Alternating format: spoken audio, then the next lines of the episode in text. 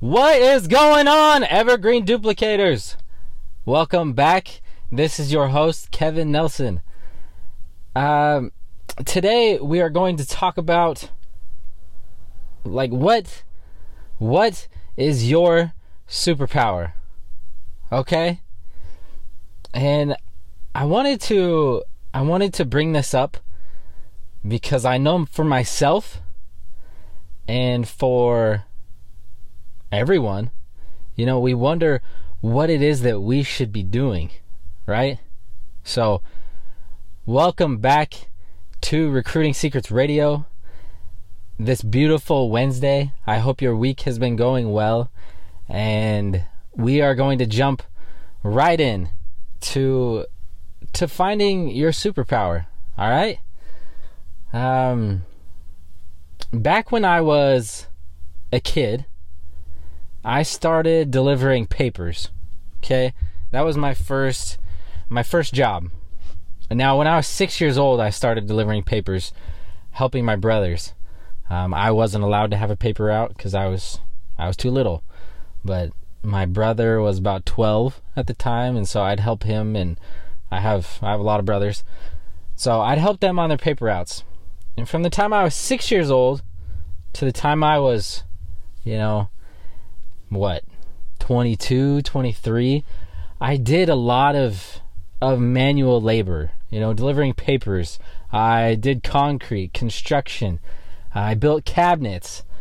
I did demo and remodel. I um, and on a commercial level, um, I did a lot of stuff.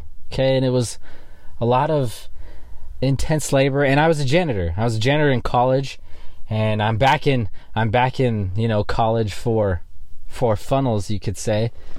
Um, and and I'm doing that again. And but I wanted to bring up all of these all, all of these hard labor jobs because when you're doing physical labor, you know, it requires it requires your physical presence the whole time. 100% of the time. And so it's if if you grew up anything like I did working um working and working and working having jobs and you know, you have a good work ethic. But physical labor, it just requires you to be there physically, right? I didn't have to show up mentally most of the time or or hardly at all. You know, most most physical labor takes very little brain power.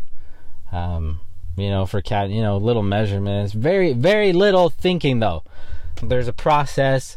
There's you you have what you're supposed to do and you just go do it. And it, it's kind of easy. Um, for for as as much as people say like oh, there's nothing like a like a hard day's work, you know, a hard day worth of work, or you know that that that feeling from working. But it's it's actually really easy. It's really really easy to go work.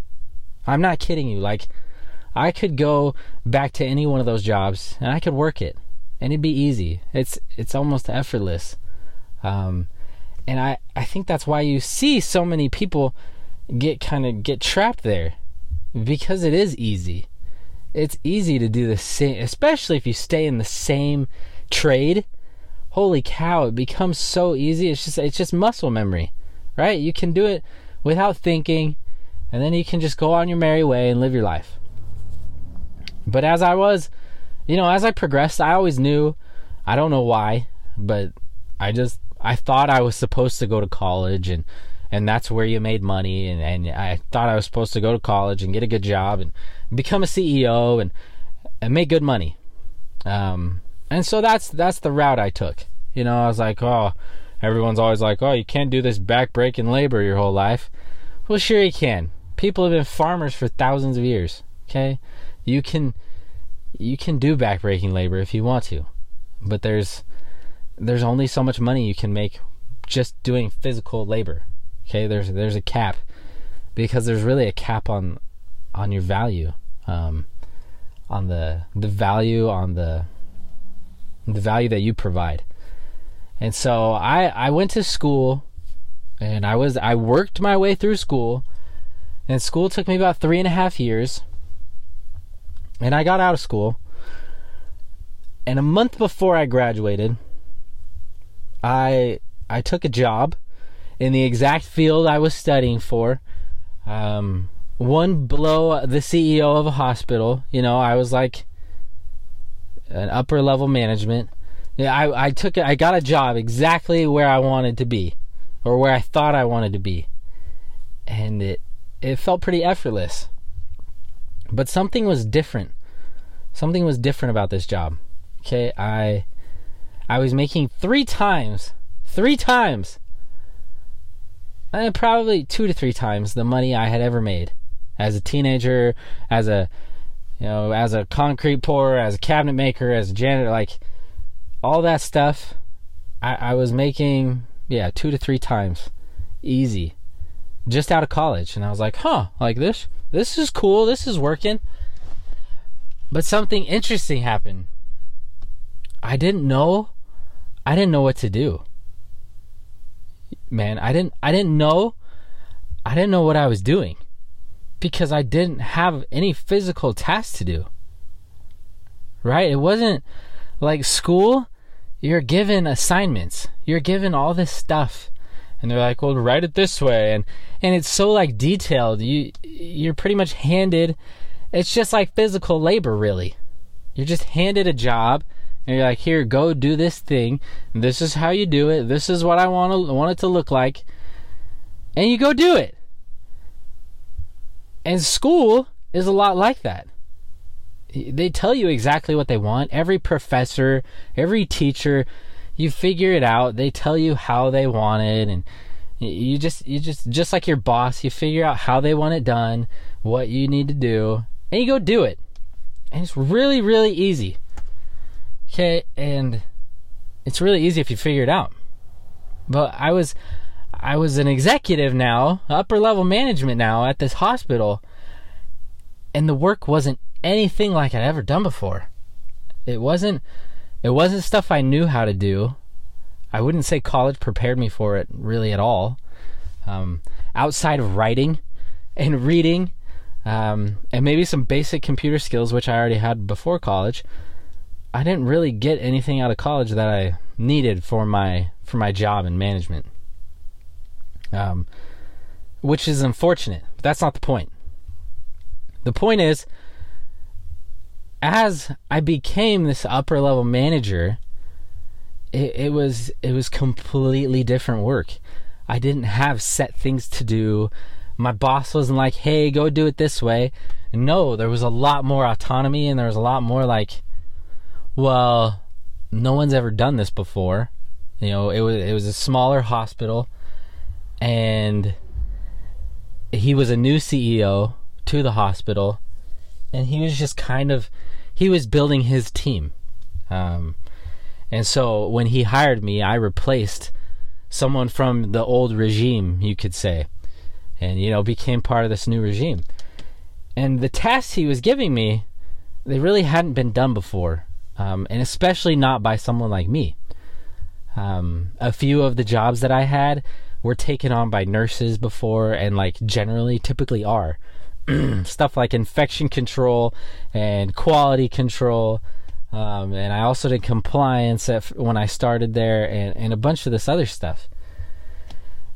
And so I was I was out of my element and and I was excited because you know this is this is why I went to school and this is this is why I wanted a, a management job or a you know a leadership position. And I had one employee when I started. But I, I noticed something very quickly in me. I had this intuitive you you call it an instinct, but I had this instinct for whatever the job that my CEO gave me. I had this instinct to make it so that it didn't need me so that my presence wasn't required. And you might be like, well, that, that sounds like a bad idea. Um, and it probably was. But I, I hope you're getting this. Okay, all that physical labor that I did, it always required my physical presence. And it always will require your physical presence. but as I as I saw this more mental work and really leadership is being able to leverage and, and work through other people. Right? I'm I am I'm using other people to get the work done. Okay, I I no longer am working with my hands so much. I'm more I'm more just communicating. Um, and anywho, I was on this level and I was I was figuring this stuff out. But it was fascinating that my initial instinct was to withdraw, was to go. I, w- I would I started looking at quality control and infection control and compliance and all these pieces that I had when I first started. And I would look at them as if, okay, what do I need to do so that in the future, this only takes me an hour a week, or this only takes me an hour a month, or this takes me no time. You know, like I literally get reports sent to me every month, and it doesn't really involve me doing anything. And and as I I worked at this hospital for, let's see, 30, four years. Okay, four years. I was there for four years. And throughout that time, I kept getting, um, I guess, bumped up. Um, I, I kept getting raises and uh, promotions to different positions. And, and by the time I was done, I was managing our outpatient clinics. And really, there was nowhere else for me to go there. And I was I was done anyway. I was, you know, I kind of outgrown it and I was just, I was done. But the whole time I was there, I was also in charge of a computer system. With every project my CEO gave me, I wanted to withdraw myself. I wanted to set it up so that it could be automated, essentially. A lot of it had to do with computers and a lot of it was, you know, with outpatient clinics. I had like 15 staff and or so nurses and, and front end staff, receptionists, those kind of people. And I wanted to take myself and, and remove myself from it because I saw that they didn't need me. When my receptionists were functioning and my nurses were functioning, they know how to do their jobs. And all I needed to do was give them really the autonomy, the tools, and, and just everything that they needed to get their stuff done. And and you know kind of be an overall support. But it really didn't need they didn't need me. They were used to having a boss. They were used to having a babysitter. But it was my instinct to remove myself from like everything that I did. And it wasn't until you know I I, I left that job you know I was planning on leaving and my my CEO let me go early and my wife was always like, Aren't you worried about getting let go? Because, you know, most people nowadays, especially, are afraid of removing themselves, of not being relevant. But that was my instinct. My instinct was to remove myself and be like, well, they, they don't need me. You know, I don't, I just kind of want to watch I want to see what needs tweaked or or how I can help or where they actually need me, but I'm not a babysitter. I hate babysitting and that's just that's not what I'm here for. You know, I'm here to lead them, not to babysit them. And I did that throughout all my projects and my wife would always ask me, "Aren't you scared that that you won't be relevant? Like that you won't have a job? Like are you working yourself?" And I've heard this phrase so many times in the professional world, working yourself out of a job Okay, and that's that's what I was constantly doing. Naturally. And and eventually I guess I did work myself out of a job because I did. Um and and who cares, right?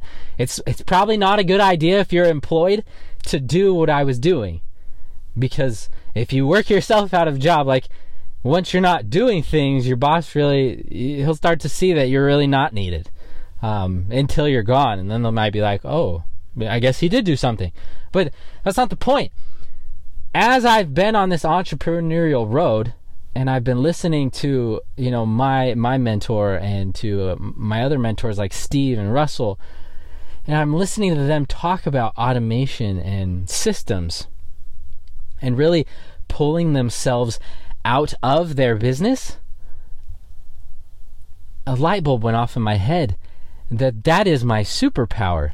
Most entrepreneurs have a really hard time removing themselves because they love they love being in the thing. They love doing the thing so much. They have a really hard time getting themselves out of it. And I just learned that that is my superpower. That is what I am naturally inclined to do. And that's what I love to do. Oh my gosh, I loved it. Like, I would get giddy at the hospital to figure out just how I can make this work so I don't have to be here. So I don't have, it doesn't require my physical presence. And that's the beauty of network marketing and of owning your own business is getting to that, that automation point. And that is why we are here to duplicate. That is why the real success and the real purpose of network marketing is duplication because you give yourself that ability. You remove yourself and you just you watch it. You lead. You lead. You actually get to be a leader. And you just take yourself out and go, "Okay, like I can tweak that." But the day to day doesn't require you physically being there and putting in the hours and the time. And that's the beauty of your own business. Okay? And I hope that you all look forward to that piece.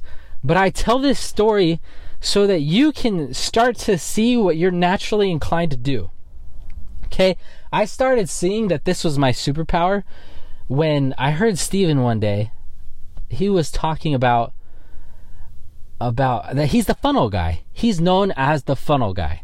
Okay? And that's why he came out and he brought funnels into the network marketing world. And he's like, "Don't do what I did." You know like if you're not the funnel guy, don't try to be the funnel guy. Okay? If you're not the thing, don't try to be the thing. Be you. And so I was like, "Well, who am I?" And I started to look at what I'm naturally inclined to do in in this type of situation and I am I'm the duplication guy. I am the the let's get myself out of my business as quickly as possible. Let's let's see how we can build this, structure this. Now obviously it takes building it. It takes building it. Okay? I'm not saying you don't have to build it. I'm saying you build it in such a way that it duplicates and it goes without you, without your presence, without your daily input, and without you putting in the hours all the time. Okay? So go and figure out figure out what it is that is your superpower. And if you've never done the mental work, the communicative work, if you've always been in physical jobs, um, this this is going to be a first for you. You know, this is going to be the first time that you've been in a job where it requires just communication and really not your your physical abilities to to clean, to build, to destroy, to do whatever. Okay, this might be a first for you, and that's okay. If it's not, go and see what you're naturally inclined to do, or or what you want to do in your business as a leader. Go go figure it out because we all have a superpower, and that is what we need to bring to the table. Because yes, Steven has already brought funnels to the table. I can I have funnels to give you. I don't need to go create them because they've already been made, but I have them for you. But what is it that that comes from me that I can build and I can give you? And that is duplication. That is getting yourself out of your business.